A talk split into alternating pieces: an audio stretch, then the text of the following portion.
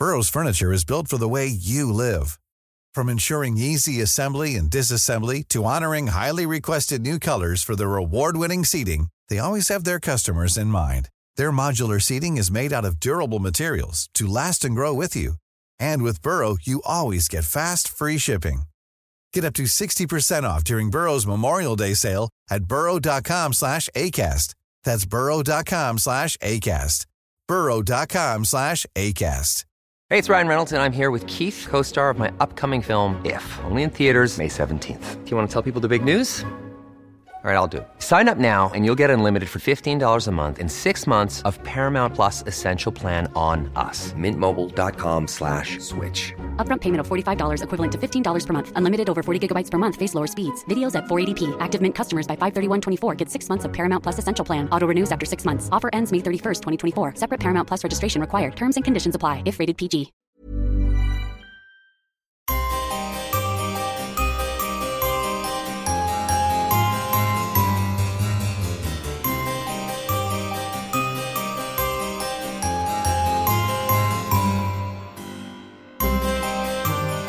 Welcome to the Poisoner's Cabinet. I'm Sinead. And I'm Nick. And this is your weekly podcast exploring the lives of the great poisoners and macabre murders from across the centuries and creating curious cocktails inspired by the tales that we tell. And it's episode 122. Yes, it is. Yes, it is. Yes, it Yes. is. Many, many episodes have been done and will be done. 121, in fact. Yes. That's a big number. Makes a girl think. Does it? Does it really struggle going past 121? Oh, I struggle with numbers constantly. Okay. Oh, I'm numerically dyslexic. Nah, just a bit thick. Nah, Others may be. just just can't count. the numbers they they trouble me. How are you, Nick? I'm buying you an abacus for your birthday. oh, good. So there we go. What's an abacus? Problem I don't understand the clickety clackety. Clickety clackety. Which? How are you, Nick? Though. I'm alright. Still holiday. oh, you are on holiday. So Holidays. if anyone hasn't heard across the universe, Nick has a week off. He has the place to himself, I'm doing nothing. And he's loving it. Bloody marvelous. There's nothing quite like a holiday just at home where you're beholden to no one. Exactly. There's no pressure to do anything or go anywhere until I come hammering on your door and say, do a podcast. Until that becomes, but until then, it's great. How is the day drinking going? Uh, It's actually pretty good so far. This is the first drink I've had all day. You're not doing holidays right. I had a cider at lunchtime yesterday. That was it. That's all I drank yesterday. I'm drunk right now. Yeah, you're always drunk. Uh, I've been working. it did not go well. That's just you though. But no, I've been very restrained. I feel. Okay, well, well, in your relaxed state, any poisonings this week? No, far too relaxed for such things. Oh, yes. Can't I mean that involves planning and shovels and all sorts of things. So I can't, just can't be doing all that. There needs to be some sort of system of sort of window-based hurling of poison and see Yeah. what happens. Well, the potential was I could open my front windows and just sort of set up some sort of like uh, Mrs. Lovett pie shop in the in the window full of poisoned pies. That could have been interesting. Uh, Um, uh, disturbing as well. disturbing, but also that involves a lot of effort. Wonderful. I look forward to Nick's Pie Shop, So as you- a small subsidiary of the finishing school. Yeah, always have always ideas sound great. You have all these great plans, but then it's like, oh, I've got to do stuff.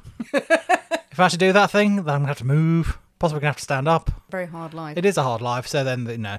To be fair, though, your your plans for a finishing school and a Mrs. Lovett style pie shop are, are much more ambitious than the rest of us. When this is this is perhaps where I'm going wrong. I plan to get cheese. That's So, that's, that's yeah, mainly the I extent think I think. I need to limit limit the ambitions. Well, speaking of being entrepreneurial in a very dark way and drinking during the day, I Mm-hmm. think it's time for us to thank our delicious new Patreon subscribers. Absolutely, um, I do hope they have some lovely day drinks on the go. Mm. We must say thank you very much for joining us to at Catherine Cotton Betteridge. Thank you so much, Thank Catherine. you very much this week. And thank you to everyone who has resubscribed, updating their Patreon. We've had a few back with Mm. us, and also who have upgraded to Cyanide Connoisseurs for extra episodes every month and fabulous, fabulous cocktails. We love you. You're very, very sexy. Yes. It's very difficult to uh, to, to deal with at times. Just It's- how yeah. sexy our Patreons are. It's blindingly so sometimes. It is. We also have a shout out this week from one of our darling, darling Patreon subscribers. This is a shout out for Nicola, who has messaged us on Patreon. So, Nicola and her family have had a very, very tough few weeks. Her niece, Scout, has been diagnosed with Hodgkin's lymphoma, going through some great care. But her and her five year old niece, Adeline, they both are massive fans of the show they have actually gotten very used to listening to the Poisoners' Cabinet to the extent that the five year old, and I worry for them, is been has been telling their husband all about us two, talking about what we say. Occasionally, we'll shake up a storm Nice. with whatever she's playing with. Excellent. Both been listening religiously through a very very difficult time. We just want to say that both of you are so brave. You are so loved by your family, and you're so loved by us. You are not the greatest poison of them all. How kind you are. So thank you both for being huge fans of the show. Thank you to Nicola, and we look forward to bringing you even more episodes in the future. Well, Nick, are you ready Uh, yeah, I believe so. To drink cocktails and talk about poison? Hmm, that's a good opportunity to do so. Or you drink poison and talk about cocktails It is an equally good opportunity to do that. on your holiday? Well, this is true. This is very true. You go out with a bang. Yeah, well, absolutely. Yeah, Should we go with the first one? I feel feel holiday cocktails are appropriate. Oh, good. Let's go with the first one. Hooray, hooray, hooray. And also, holiday cocktails. Now you've just got Club Tropicana playing in my head now. I'm like, ooh, are we going to have some tiki drinks? Are we going to have some drinks by the pool? No. Yeah, my, my great expansive pool that I have out in the, in the- Exactly. It's overlooked by the magical veranda. okay, should we go with the first one? let's go with the first one. Yay! Hooray, hooray, hooray. It is my story this week, but we can't, we can't, we can't possibly have a story without a cocktail in hand.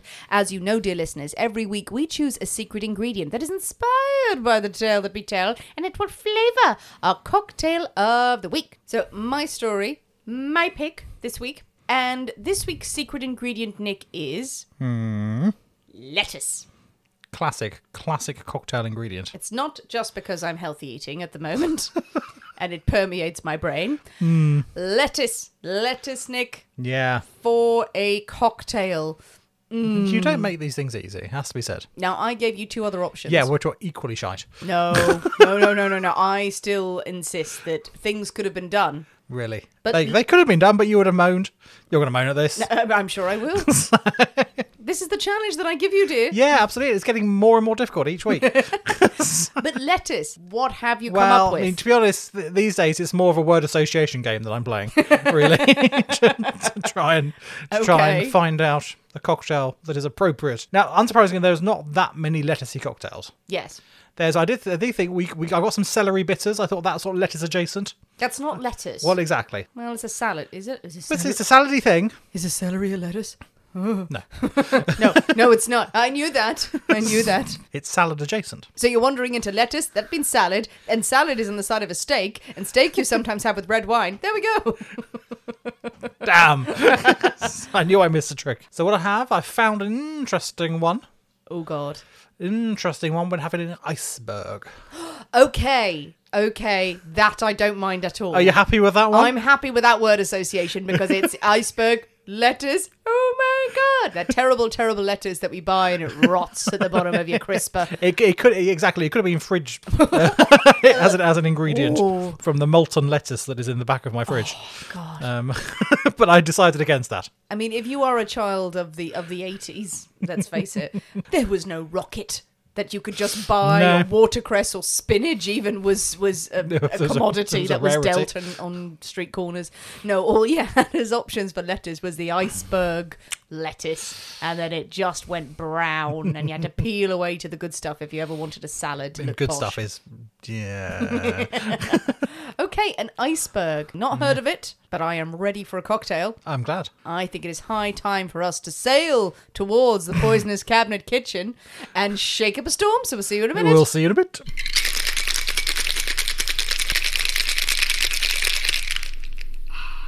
And we're back. Hello. Well, Nick, an iceberg, you say. Now, I heard noises in the kitchen. Did you? I apologise. I frequently hear noises from you, mainly you going, "Oh God, oh God, why, why, my eyes?" Frequently. But I heard a blendy sound. A blendy sound. A blendy sound, and the concoction in front of us does look blended. yep. Uh, it looks a little bit like gazpacho. I'm not gonna lie. I don't know what this is. Does that have iceberg in it? Does that have letters in it? well, it does have a bit Well, of there we go. So there we go. Yeah, it could well be. Oh, okay. It's slushy and kind of a, a salmon pink color. Is there salmon in this? There's salmon and salad. Oh God. It's going to be a delight. we don't often have a blended drink. no, I think potentially the first time ever. Yeah, I don't think we've done it. No. No, we must have. I'm not generally a fan of the blended drink, so we've done we've done a few with like crushed ice, but Yes. an actual blendy blendy one, I don't know if we have. Blendy, blendy. It is a hot day, Yeah. so let's dive in. Okay, I'm scared. Mm. Merry right. Christmas. Merry Christmas. Okay. Not blended enough. It's got, got big, crunchy. big, big chunks of ice in there. so, Okay. It's um interesting ish. Hang on. Filtering out the ice here. It's very cold and refreshing. It's got okay. It's got flavour. oh, good. I'm glad. Not a lot of it. Harsh. I'm going to be honest here. Yeah. Um, I don't really know what's going on. It's not. It's not your finest work. Harsh. Uh, did you invent it? no. Oh, thank I God. did not. Right, okay, well then, then that's fine. You are but the vessel. Um, mm, I- I- uh, well, what do you think? I mean, yeah, I'm, I'm not a huge fan to be honest. One of the ingredients I did have to slightly make up. All right, we don't have any vodka, so I've used mustard. Well, with with similar things, but I didn't have, didn't have the precise ingredient. It's it's got an interesting taste to it. It just Um, sort of it's it's one of those that goes taste then nothing. I'm glad. I've slaved all day over this. Have you Yes. really? Oh God, I'm sorry. No, you're not. Um, no. You knew what this was.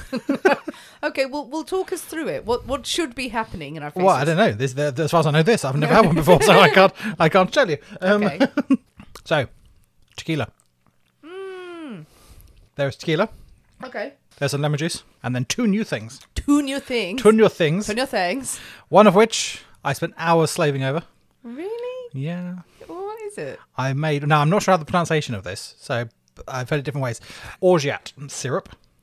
The who I have what now? made. It's O R G E A T. Now I've heard some people pronounce it um, orgeat or yeah orgeat or or orgeat or Oh. orget. There's those different pronunciations. I'm not sure. It is a nut syrup. Ooh, okay. So- I like nuts. So this has been made with almond. Yes, which is the traditional sort of almond syrup. But you can also make it with uh, pistachio or hazels or macadamia nuts or any sorts of nuts, really. But it is a nut infused syrup and generally put with either rose water or orange blossom water. Okay. Now, I hate rose water, so I use orange blossom water. So basically, you get some sugar and you get some water and you make a syrup, and then you chuck a load of ground, in this case, ground almonds, um, in until you get like a wallpaper paste. And then you leave that to infuse for five or six hours or whatever, and then strain it through some muslin into a bottle, and then put some rose water and put a bit of vodka, just like a half an ounce of vodka, because it helps just keep it To keep it- keep it a bit longer in the fridge. Orange blossom. You And a bit of yeah, I a teaspoon um, of orange blossom water, and it's you strangely mentioned tiki cocktails because it is used in a huge amount of tiki cocktails. um, use um, orgeat syrup, I see a lot of almond syrup being referred to and those sorts of things. So you've got the orgeat syrup, and what was the other? Ah. and thing? then there's an the other thing is what I don't have is an ingredient called Underberg. Which I think is where the ice the iceberg reference comes to in this, which is a German digestif, basically. Okay. So you know, like the the chartreuse, the elixir vegetal we had, Oh, the- the, the- yeah, the really uber, uber uber uber. strong one. This is much the same, but a German version of it. Okay. Um, and you actually buy it in little twenty centiliter bottles wow. and you're meant to like break the cap off and knock it back in one like after a meal. A thousand different herbs and all this sort of stuff. And it's been going since like 17 something or other. And and people have started using it because it is such an intense flavoring using it in cocktails. So this has this um, underberg stuff in which unfortunately i wasn't able to get my hands on in time for the episode. But looking online the sort of the flavor profile of that is a bit jaegery so but not quite as sweet as, as jaeger. Mm. so i actually made a jaeger angostura bitter mix. Yeah. really try and get the bitterness that I think is in there, and the sort of more the sort of complex herbaliness from the Jägermeister. So I made my own Underberg. If it's anything like it, I have no idea. An experiment by Nick. Experiment, um, and then you're all in there, and then blendy, blendy, blend. and blendy, blendy, blend. First time in blendy, blendy, blend. Yeah. To your credit, Nick, there is that aftertaste. This is not the sort of cocktail that we're used to because it is blended. We're used to a lot of spirit forward drinks. We're used to a lot of shaken drinks, stir drinks. With the ice, it does dull the senses, I guess, a little. You saying the growing. Jaeger? It's growing on me too because I've had a few more sips. You've said the Jaeger, and it's not just because you said it. There was that hmm. slightly herbally medicinal taste there. I will confess, I can't obviously taste the nut syrup. No, no, but I then can't. again, every single cocktail that I've had that references hmm. that, I don't go, ooh, nuts Yeah. galore. So maybe it's giving something in the background. Yeah, the one I've made, I've, I mean, I've got like a bottle of it that I've mm. I made today. It's not overly almondy. I think I, I think I should. I'm probably if I do it again, which I think I might experiment. Mm. Might toast me almonds first before I uh, grind them You could do, yeah. Um, because when people talk about it, they say it's like marzipan in a bottle type thing, Mm. which this, which I've made isn't. use an almond essence. So- if you're not going to get the real thing, then maybe use it use the essence of it because then you've got a little bit of the concentrated flavour along with the almonds in there. We shall see. If I make it again, I may well do it differently. But uh, You're right, it grows it's on not. you, It's not. doesn't It's not horrendous by any means. The problem with frozen cocktails is that this isn't badly blended at all. It's got a few more shards in it than than normal. But even a frozen cocktail, you have to take slowly because you're like, oh my teeth. it's really not bad because No. on a hot day, actually, has grown on cooled me. me. right Yeah, down. absolutely. And it's not overly sweet. When you usually Mm. get a blended slushy style drink, it's full of sugar and sweet things, and you're like, you know, no, this is um, no, that's grown on me. Interesting. I don't know if I'd make it again, hmm. but it's made me think more frozeny cocktails. More slushy cocktails. More slushies. Well, with our icebergs in hand, hmm, juggling it from hand to hand, obviously, so we don't get freezer burn. Would you like a story? Nick? I think so. Hmm. I was, Now- I was almost finished mine, so Uh, well, actually, now you've no- nearly finished your cocktail. I fear that you might, for this story, want a, a more spirit forward drink, Okay. a more punchy, oldie worldy sort, oldie worldy sort of drink. Yes, because of where we're going okay. this week. Nick. Should I sit in a leather chair by the fire? Oh, I think you'll want to. Because, Nick, we are investigating a murder in uh, uh, perhaps an unlikely place for murder most foul. Okay. Yes, we're off to America, Okay. to the great state of Massachusetts, Oh, okay. where a crime has been committed Oh. at Harvard University. Oh, how very fancy. Surely not such things do not occur in such educated establishments. Indeed, in the hallowed house of learning. Now, over the years, Harvard has had a few brushes with death. Maybe more than have ever been reported if the conspiracy theorists are hmm. right. We must acknowledge uh, anyone who's sort of jumping up and down right now the terribly sad and very well documented case of Jane Britton, who was a student in 1969. It was a murder that occurred on campus, unsolved, as it were. Lots of theories, possibly a story for Patreon in the future. It's not. It's not a particularly jolly one, No. but it's uh, it's a big one. But it's not that. It's Not, that, Not that one. yeah, it's also worth noting. I'm going to go off on a tangent here slightly, Surely not. because of because of the nature of this job, where you're uh, googling and you're looking up stuff. The serial killer, technically serial killer, the Unabomber, went to Harvard University. He's an alumni, uh, taught at very uh, prestigious universities before d- killing people. That's not Harvard's fault, I fear. Though the, the reason I bring it up is that doing the research around this particular case that we're covering, you Google certain search terms, and one came up. Someone at some point typed in, "Do serial killers go to college?" To learn their skills. Possibly. Who was looking for the qualification for serial killers? What training is that person after? Like the Hogwarts of murderers. An owl was sent. It did not come back in a good piece. The University of Serial Killers, a fine establishment, hallowed in biology and very good in athletics, not so much in socioeconomics. But no, no, no, we're not going to the University of Serial Killers. Okay. We're not in the 60s at Harvard. No, we're heading back, back, back, back to another famous murder case associated with Harvard University, back to 1849, Nick. Oh. And we're going to try and find out what on earth has happened to Dr. George Parkman What has happened to Dr. George Parkman? of Harvard Medical School. Now, Harvard obviously needs no introduction, no matter what side of the pond you sit on. It is the oldest university in the USA, certainly one of the most distinguished and prestigious universities in the world. And how do you get to Harvard, Nick? Money.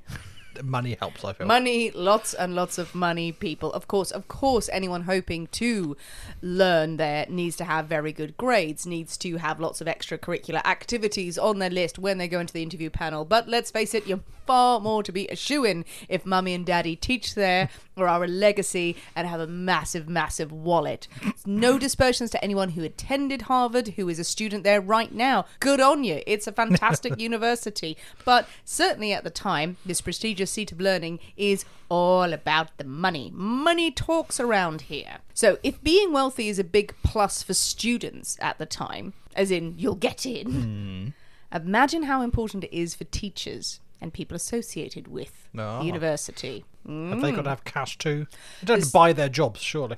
They may not buy their jobs, but if you are going to be teaching the cream of the crop Yes. and you are in Boston, you're also going to need to be the finest of the fine. Well, absolutely, yes, indeed. And you're going to need to be able to associate people with bags and bags of cash. This is true. Mm. You are expected to be elite in their class and the elite of Boston, or at least be able to rub shoulders with them. And our missing man, Dr. George Parkman, was not a teacher at Harvard. I'll come on to why he's connected there. He was an elite of Boston. An ex alumni of Harvard, he was the medical school's largest donor. Now, born in 1790, George Parkman was known as one of the Boston Brahmin or the Boston elite. These are the exceedingly wealthy, wealthy upper class families would date back to a founded Boston and all of New England. They are very particular in keeping their English roots alive, so you've got a lot of English based surnames. very much playing the role of the English gentleman mm. and lady, very, very terribly cultured and philanthropic. So the Boston elite are pretty damn powerful at the time. And the Parkmans were one of Boston's richest families. George Parkman's parents were landowners there. He started at Harvard University when he was 15 years old, but that was normal back in, back in the back, day. back normal back then. Back yeah. in the day. He studied medicine there. He also went to the University of Aberdeen. Parkman would later travel and study in France, being very interested in the treatment for mental illness. He was interested in asylums and how they can treat their patients and, and sort of better foundations and facilities for asylums. He served in the War of 1812 as well as a surgeon. Later went on to push for more comfortable conditions in mental institutions and asylums in America, opened up his home to patients during cholera and smallpox epidemics. This is a very, very wealthy family, a very, very wealthy, connected man who is using his skills, his education, and his wealth to be very philanthropic Yeah. Through Well, the community. Good for him. Yes. He eventually would take over his family's estate of properties, taking on from his father after he passed away. So you can imagine the wealth there. Uh, equivalent of about $12 million in today's money. So all of that estates, and that's still madness back then. Huge.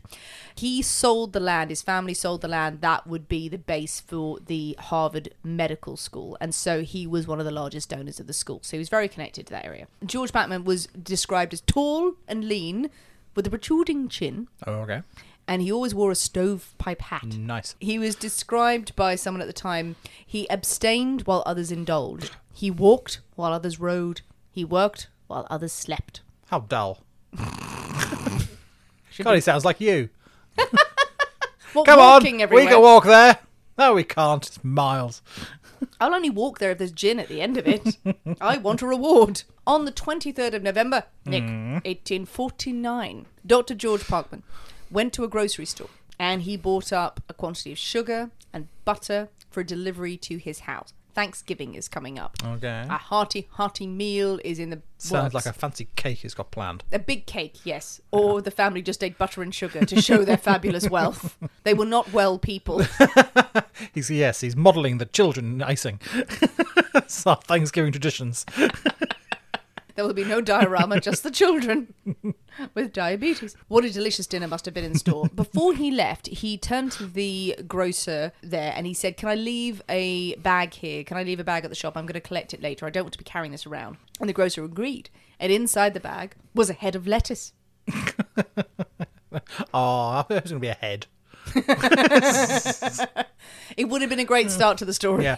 Just left a head in a bag in a grocer's. very Simpsons reference. A human head. Schumann's head of lettuce. Yes. Mm.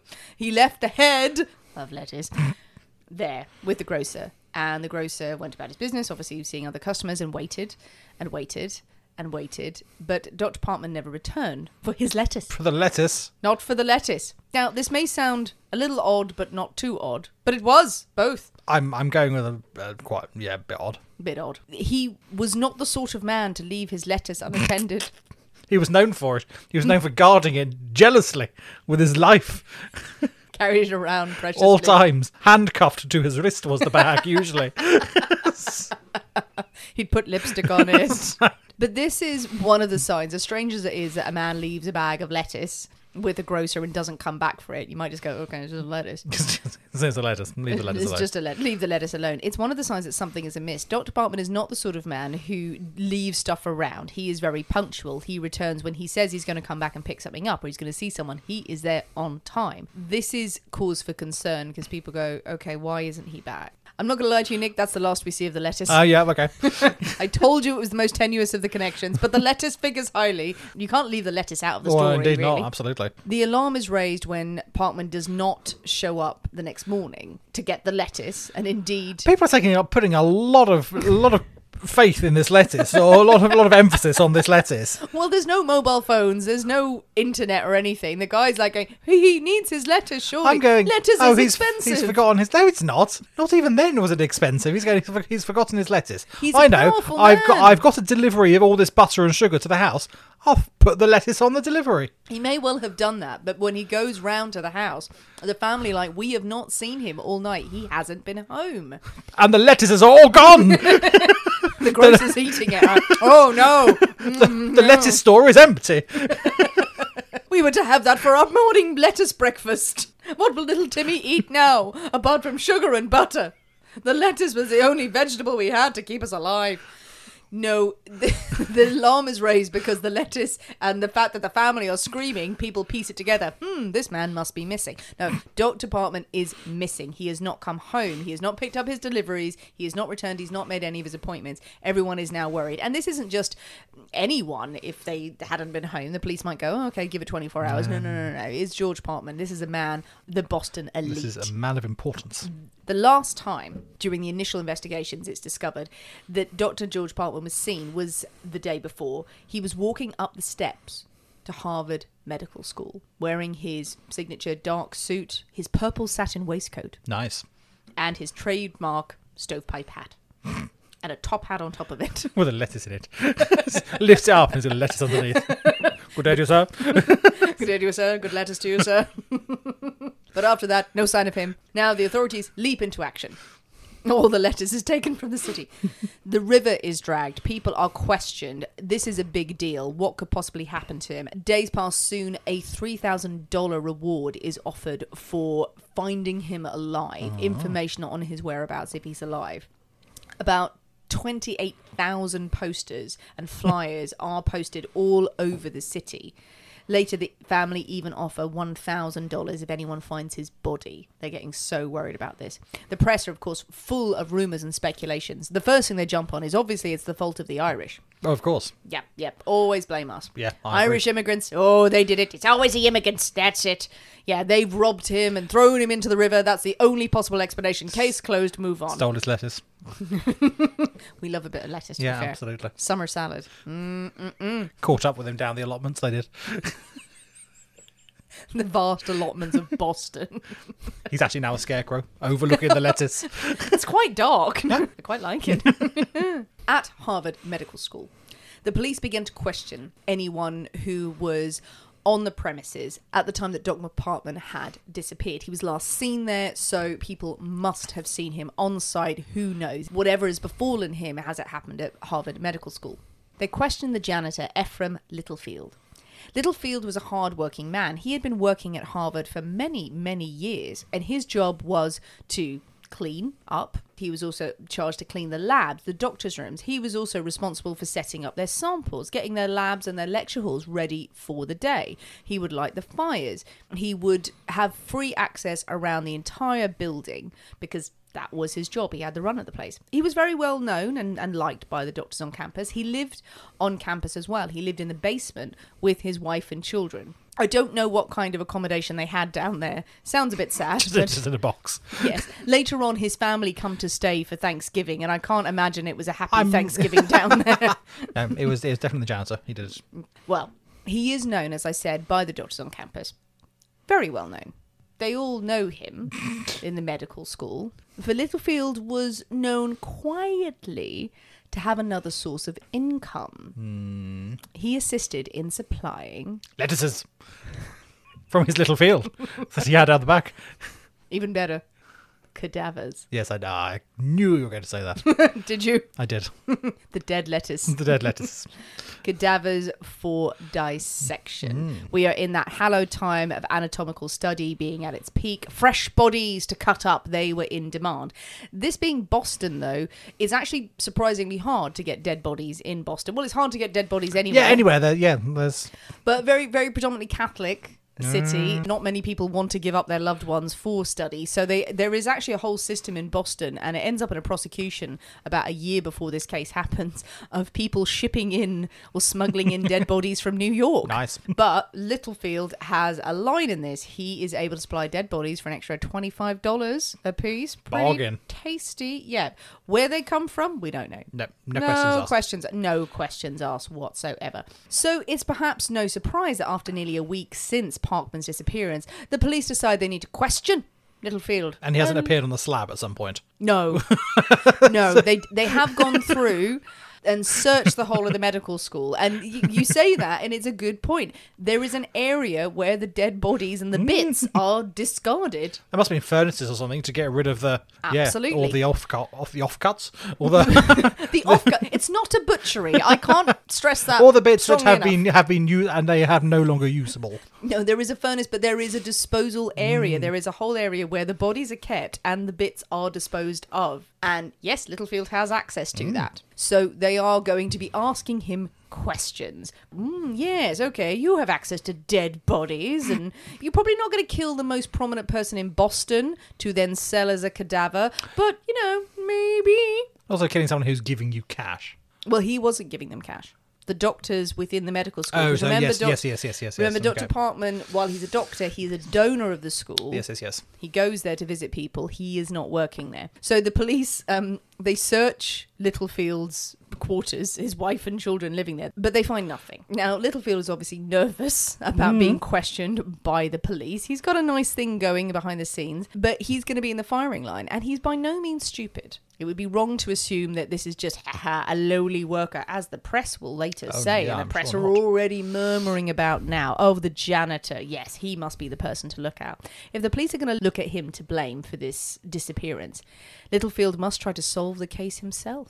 Oh, mm. Detective Littlefield. Oh, yes. Our dear old janitor has noticed someone behaving very oddly around the medical school. Hmm. John Webster, who was a geology and chemistry lecturer at Harvard. And he was a graduate of the school himself. He also studied in London, practiced medicine. He had published a book. He would eventually become a lecturer at Harvard. He was known to be a decent lecturer, well liked, not terribly exciting in his field. He was known to be very sort of dull, vanilla, mm. but he loved using pyrotechnics in his lectures Who doesn't? few fireworks, setting those off and explosions. He was warned by the equivalent of the dean of, of Harvard. Go, Can you please not do that anymore? It's very dangerous. But he set off fireworks and then would just sort of stand there and be very boring everywhere around the rest of the lecture. So Okay. so okay, so yeah, he wasn't the first lecturer that all the students wanted to attend. this is a weird little side note actually about John Webster that the poet Henry Wadsworth Longfellow, who was a famous poet, he happened to be a neighbor of Webster. And he wrote that one time he was hosting a dinner party. Webster was hosting a dinner party for friends, and during that evening, the host amazed his guests by lowering the lights, fitting a noose around his own neck, and lolling his head forward, tongue protruding, over a bowl of blazing chemicals to give a ghastly imitation of a man being hanged. Oh, that sounds jolly. what a what a fun dinner party that would have been. Yes, delightful. Other than those sorts of displays, terribly dull, terribly dull. But John Webster's career was not as glittering as it sounds. While he had come from a good family and had been spoiled as a child by his mother, he was not at all wealthy at this stage of his life. Too many fireworks. too many years spending so much money on fireworks. He was expected to live well and he enjoyed living mm-hmm. well at Harvard. You have to dress in the finest of clothes, you have to attend parties, the best books and cognac at your elbow at all times. But the family has lost a lot of their money over the years. And slowly the legacy that he had hoped that would support him is soon gone and all he has is his lecturer's salary. Yeah. Ugh. lecturer's salary anywhere else? Fine, that's a salary. At Harvard, no. One needs a legacy to back you up. It's not enough to live on and also to live the life of a Harvard elite. Sure enough, rumours are starting to circulate that Webster had amassed a few debts around town. And janitor Littlefield has seen Webster behaving rather strangely in the days that directly followed Parkman's disappearance. He had seen Webster at first carrying a bundle Mm-hmm. around. Not a huge bundle, a small bundle. And Webster very determinedly saying to Littlefield that he needed a fire. He needed a fire in his laboratory. He has a furnace in there, a small furnace, certainly to heat the place. A few days after that, Webster had bumped into Littlefield and had asked him very directly if he'd seen a Parkman at the medical school. Everyone had said that they'd seen Parkman on the steps, but had he seen him anywhere else? Had he seen him in the corridors? And had he seen him in Webster's office? Or in my furnace. No, in- have you seen him anywhere near that or anywhere near this general area? Littlefield's like, no. And Webster says, Oh, good, because I had just paid back $483 of a debt that I owed to Parkman, and he was right on his way to have that recorded by the city clerk. So he definitely did that. Goodbye. Nice. Words to that effect. Webster says this to Littlefield. He also goes to Parkman's family in the days following his mm. disappearance to say about this debt that he had totally paid off with Parkman and says, Yep, I just, yeah, he definitely was going to go and get that signed off. So maybe something happened while he was getting that declared. Walks out, doesn't ask about the search or if he's actually been found or anything. Hope he's fine. Webster has also been asking Littlefield about the dissecting vault in the medical school. How would one access that? What would be the lighting in there? But that area has been searched. After that, Webster chances upon the janitor again and tells him he's bought him a Thanksgiving turkey to thank him for all of his help he's been giving him. Okay. Yes, Littlefield's like, "Ok- okay. And he says, yes, you can pick up your turkey at that shop. That's Thank you so much for helping me. At that shop, very, very far away over there. So Littlefield, knowing that he's got the authorities breathing down his neck and he is going to be labeled as a suspect, hmm. being but a lowly janitor in this school of elitists, he decides that he needs to do a little investigating. So just before the Thanksgiving holiday, where fewer people are around, he tries to get access one day to Webster's laboratory. He would normally go in there and set up and clean up and tend to the fires. He cannot get in there all day. Webster's there for part of the day. He later leaves. He cannot get into the laboratory. It is locked, and that is not heard of in the mm. school. You always have access to it. He would have access to it. He goes there, can't get in. He feels the wall is uncommonly hot. It is burning hot to the point where he's like, okay, something is wrong. Something's very, lab. very wrong in there. Something is Something's not on fire. not right. He manages to break into the room using his tools. He gets into the office. He finds that the cause of the heat on the wall has been the furnace that has been lit to a ridiculously high temperature, but has then been put out. Really, really, really mm-hmm. high. All the kindling has gone. Lots of water buckets have also disappeared. So something has gone on with the furnace there. And he fe- sees spots of water around the place, but he can't find anything. All it is is that the furnace has been very hot mm. but someone is missing. So, what he thinks the authorities have searched all the laboratories, they have searched every inch of the school, but there's one area that they haven't checked. The toilet, Okay. the private toilet of John Webster's laboratory. This privy, which is basically a long drop, hmm. has a wall and a sort of void area behind it because it drops partially onto the river outside to obviously clear away the mm-hmm. waste, but he knows that there is a void area behind it. He has rudimentary tools. Being a janitor, he doesn't actually Yeah. have a lot more. he has a chisel and a hatchet. He has a hammer that he gives to his wife and goes bang on the wall if anyone comes looking. And he spends the best part of a day, split over two days, chiseling away at this wall Wow. chiseling away to try and get into the void of this area. Eventually, he punches a hole in the wall. He gets his lantern, cranes his head inside, awful smells, very, very dark, and he sees a mound of flesh and bones. So, seeing that, instantly goes and fetches another professor. Well, yes, I suppose so. Good man, don't investigate any further.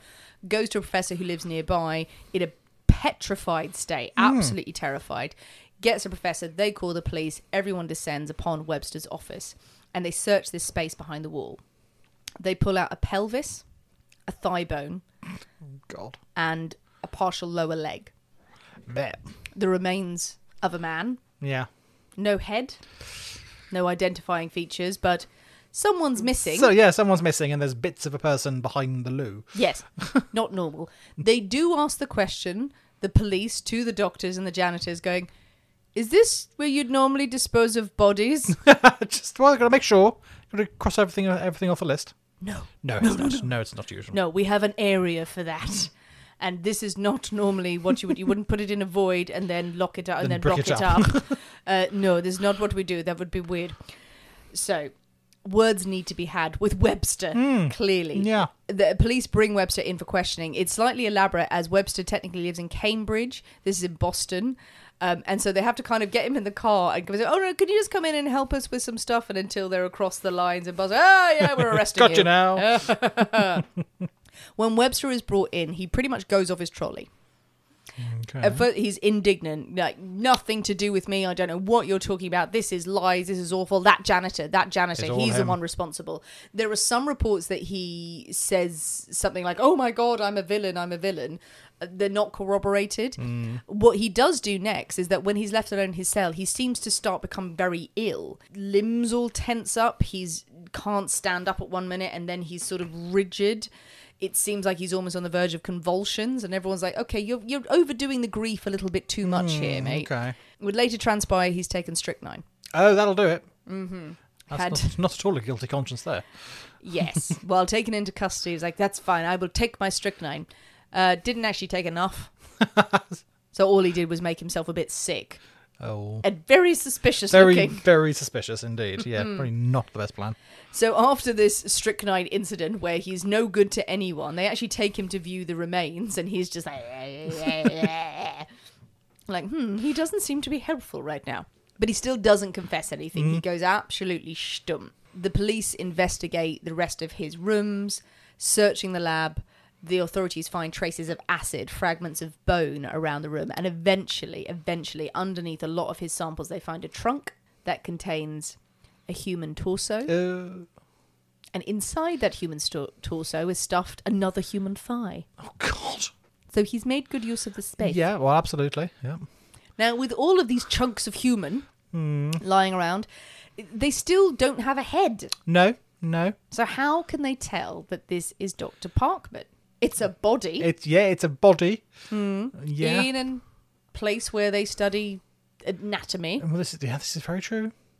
But not usually in trunks or behind the walls. Not usually hidden around your lab. No, indeed. No.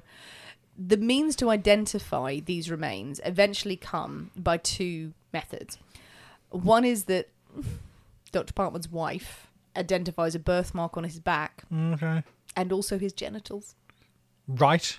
Yeah. Well, she'll be the one to, to know what they look like. Yeah, it's like, oh, that's definitely him. That's definitely him. Yeah. The police would also find remains of teeth in the furnace. And this is one Oh, of the yeah. first ever cases where dental records are used to identify a victim. Now, it's not actual teeth, they turn out to be fragments of dentures. Oh, right. But Dr. Parkman, being so fancy and wealthy, had a very, very special set of dentures made that could undeni- and so these remains are undeniably Yep. his.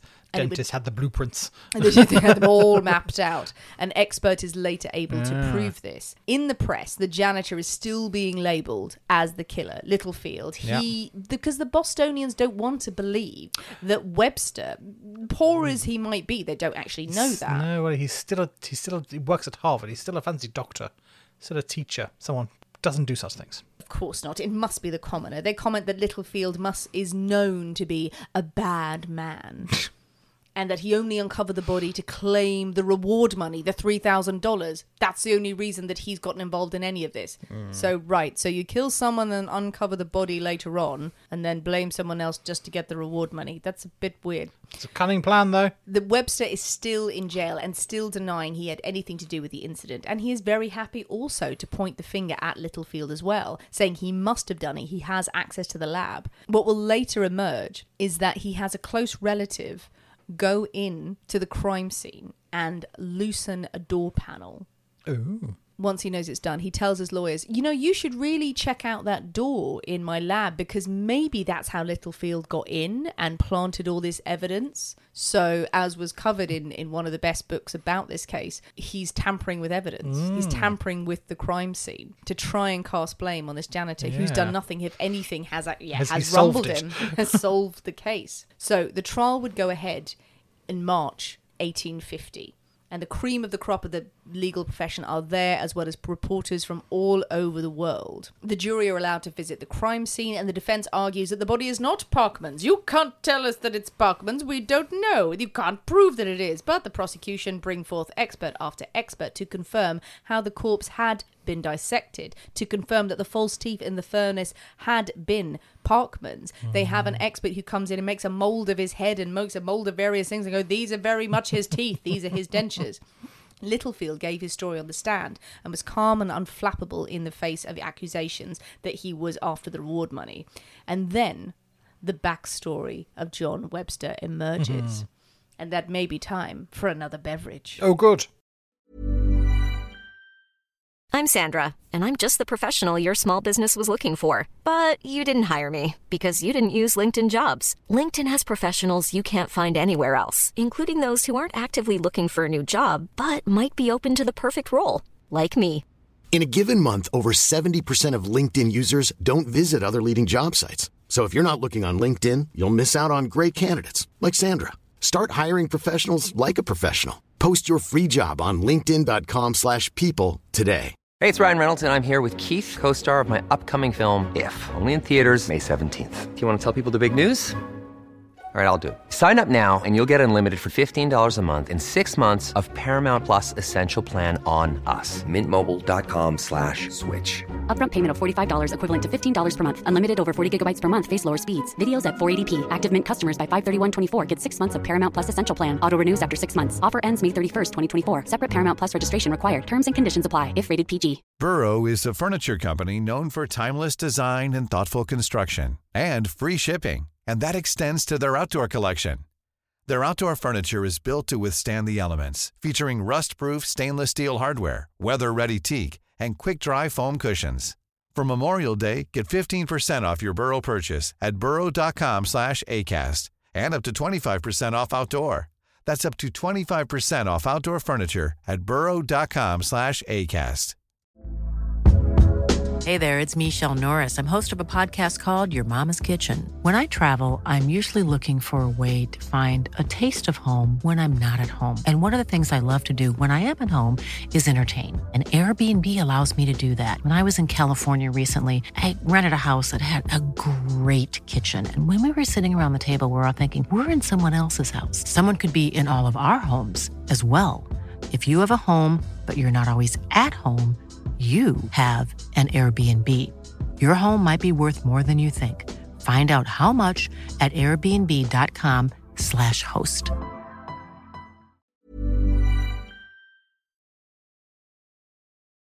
So, Nick, we have our red hooks. We do. Thank you very much. Let us continue with the story. Yes. So it transpires that Dr. Parkman and his brother in law had both given John Webster a loan. Mm. A loan of quite substantial amounts of money over the years.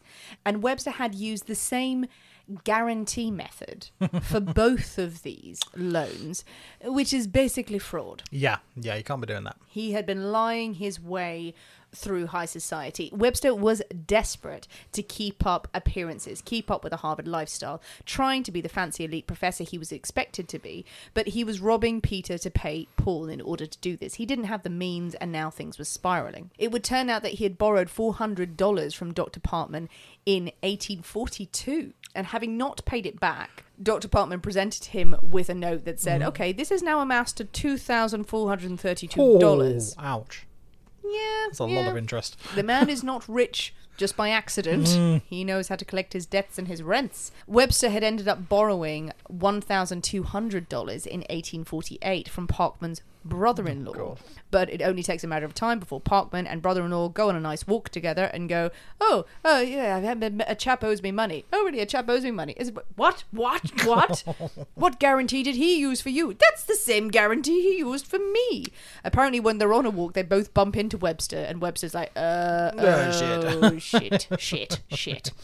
Parkman had chased Webster for the repayment and eventually had agreed to meet Webster at his lab at the medical school on the 23rd of November in the afternoon. So all of this is laid out that Webster was in debt to Parkman. A body has been found, cut up in Webster's lab. It's clearly Parkman's, as the prosecution would have Mm. it laid out. Defense are still going, no, I, I don't believe it is. No, I no, don't no. believe it is. This is from an article in uh, Forbes as well, Forbes magazine. Before the jury deliberated, the judge, Chief Justice of the Massachusetts Supreme Court, Lemuel Shaw, gave an unprecedented instruction to the jury. The standard in murder cases in the mid 19th century was absolute certainty of guilt. Under this burden, the prosecution would have had to prove conclusively that the body was Parkman's and that Webster had killed him and that he had done so on purpose.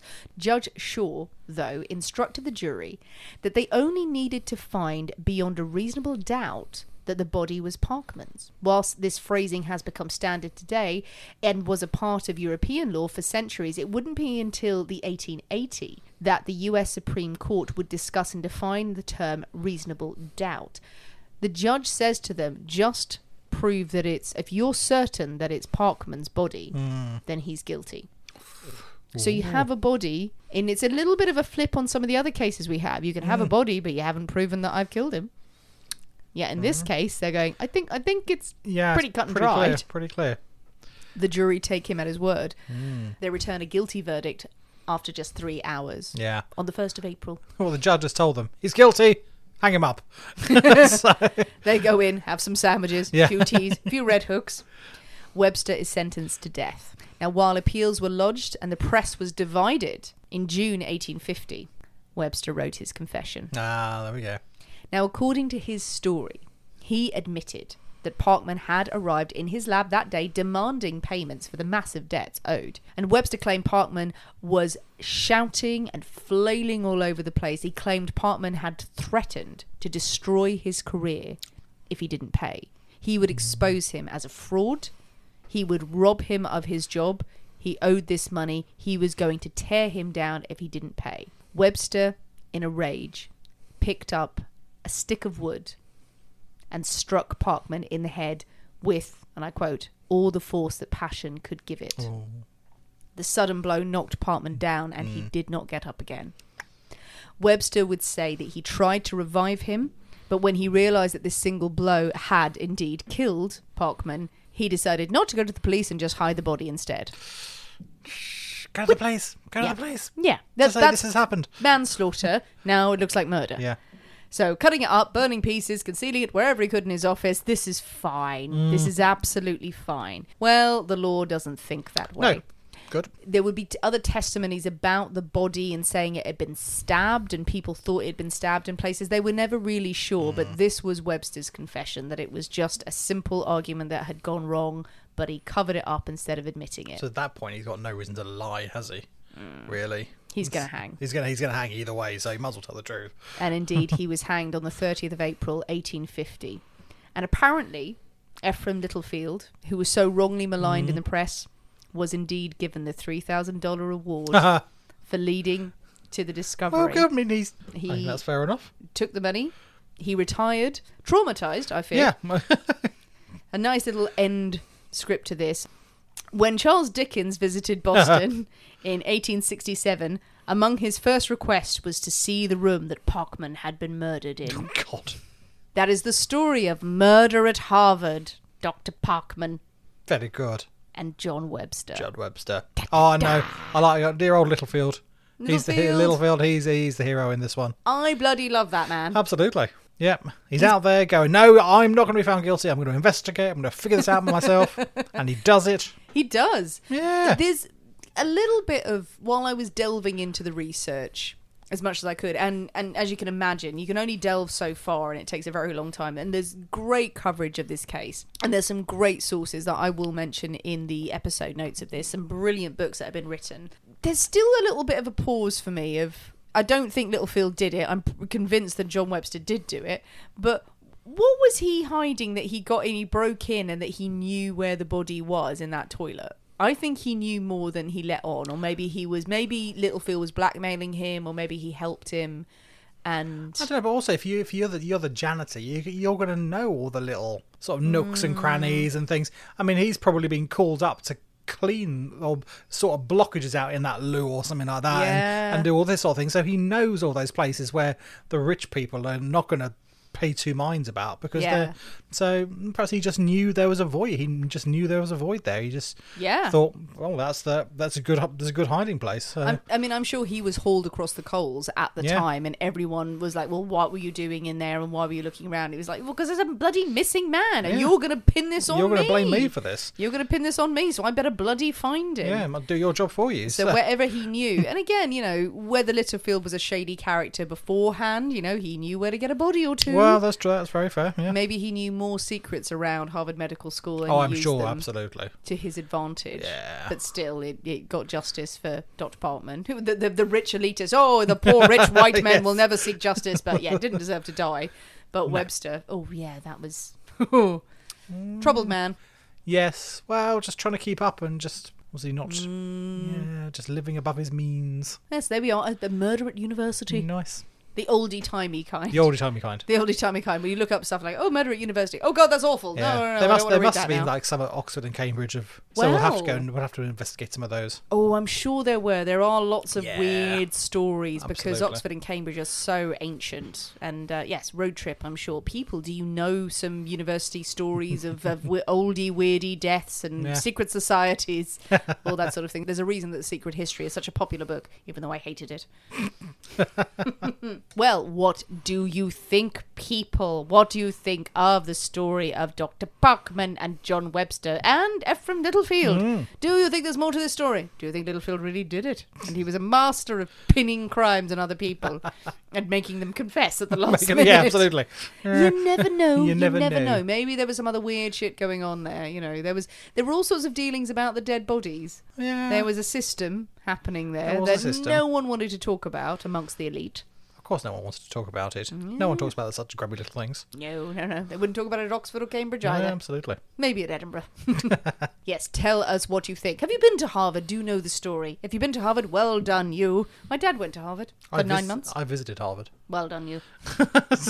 My God, you're Didn't, intelligent. didn't study there, but I went as a tourist. Did you stand there for a bit going, I could have gone I'm here," so clever. No, just throwing fivers around? because I was like 15 at the time. Mm, oh yeah. Share more ideas of stories or local stories from where you are. Local university folklore and tales. oh, we love a little bit of studious murder. Jump on the comments of wherever you listen to this episode and share your thoughts, your theories, and your ideas. But you know what? I think it's worth you mixing up an iceberg. Well, you you say that. I mean, there's a lot. There's a lot to it, and it's got stuff that you're not going to have in the cupboard. So Okay, you've talked me out of it. yeah, I mean, uh, yeah, Underberg. It's um, it's not something that everyone's going to have. Not something that anyone's going to have, I imagine, unless you're. Uh, so yeah, don't buy some, especially. I mean, yeah, you might have changed my mind there because a slushy drink is fun. Yeah.